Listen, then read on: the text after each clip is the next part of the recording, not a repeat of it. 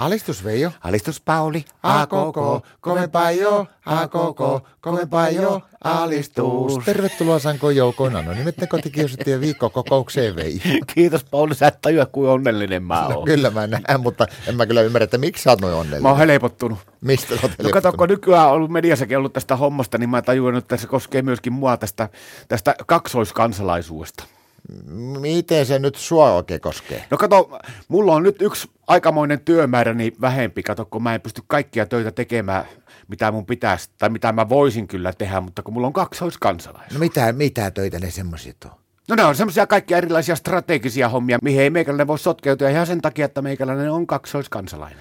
Lähdetäänpä purkaa Veijo tätä hommaa vähän nyt ensinnäkin siitä, että missä vaiheessa sinusta on ollut kaksoiskansalainen? No siitä on jo useampi vuosi aikaa, mä sitä itsekään tajunnut kuin vasta nyt, kun se kaksoiskansalaisuus myönnettiin mulle kaksi viikkoa sen jälkeen, kun tuonne Ruotin puolelle sinne Haaparantaan rakennettiin Ikea. No miten se tähän liittyy? No kun mä oon laukkanut siellä Ikeassa niin mahdottomasti, kun Martan kanssa joutunut siellä kulkemaan ostelemassa kaikkia ihania verhoja ja pölymyripussia ja kaikkia huonekaluja ja koottavia osia ja työkaluja ja tämmöisiä. Onko sulla mukaan sitten Ruottin passi? No tavallaan on. No. Se, No. on- se, mulla on semmoinen Ikean passi, eikö? Se on niinku, sehän on vähän niinku ruottalainen firma, niin mä oon, mä oon niinku Ruotsin kansalainen. No mitä etua siitä mukaan sitten on? Sillä aikaa, kun Martta penkoi niitä verhojuttuja ja tämmöisiä mattojuttuja siellä, niin kun mä menen siihen kahvilan puolelle, niin ne kysyi, että onko sulla Ruotsin kansalaisuus Ikean passi, niin mä näytän sitä mun Ikean passi, niin sillä saa puoleen hintaan nuo köttpulari ja potatosmuussi. No mikä se Veijo semmoinen työmaa mukaan, johon tuommoinen kaksoiskansalaisuus mukaan sulla vaikuttaa? No se on semmoinen strategisesti arkaluontoinen työmaa, mihin liittyy norovirus. Tää.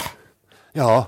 Nyt ei ymmärrä yhtään. No kato, semmoinen homma tämä Martalle on paukahtanut päällensä tämä norovirus. Joo, Ja se aiheuttaa hänelle pientä ruikulia ja tuommoisia ylimääräisiä päästöjä. joo. Niin se on meikäläiseltä otettu nyt kokonaan pois tämä työmaa kotona, tämä Martan pikkupyykin pesuhomma, niin se on multa nyt strategisesti kielletty. Miksi? No just siksi, että Martta vissiin vähän nolottaa, kun sillä sitä norovirusta pukkaa. Niin sieltä saattaa löytyä sellaisia arkaluontoisia asioita sieltä sen pikkupyykistä, joka ei niinku sovellu semmoisen ihmisen silmiin, jolla on kaksoiskansalaisuus. No mutta sulla häipyy se kaksoiskansalaisuuden etu kokonaisuudessaan siinä vaiheessa, kun Martalla menee se norovirus ohi. Eipä häivykään kuule. No. Katoppa, kun mä oonkin kuule niin kätevä kaksoiskansalaiset, että mä oon tehnyt yhden pikku jipo. Mitä sä oot Mä tehnyt? oon piilottanut meidän lääkekaapista kaikki immodimut ja muut ruikulilääkkeet.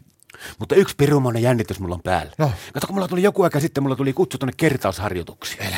Mutta nyt kun mulla on tämä kaksoiskansalaisuus, niin Piru, jos en mä pääsekään sinne kertausharjoituksiin. No.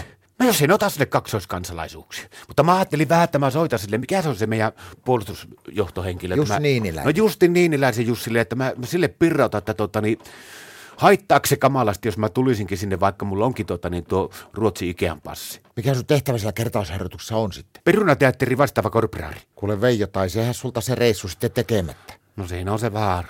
Alistus.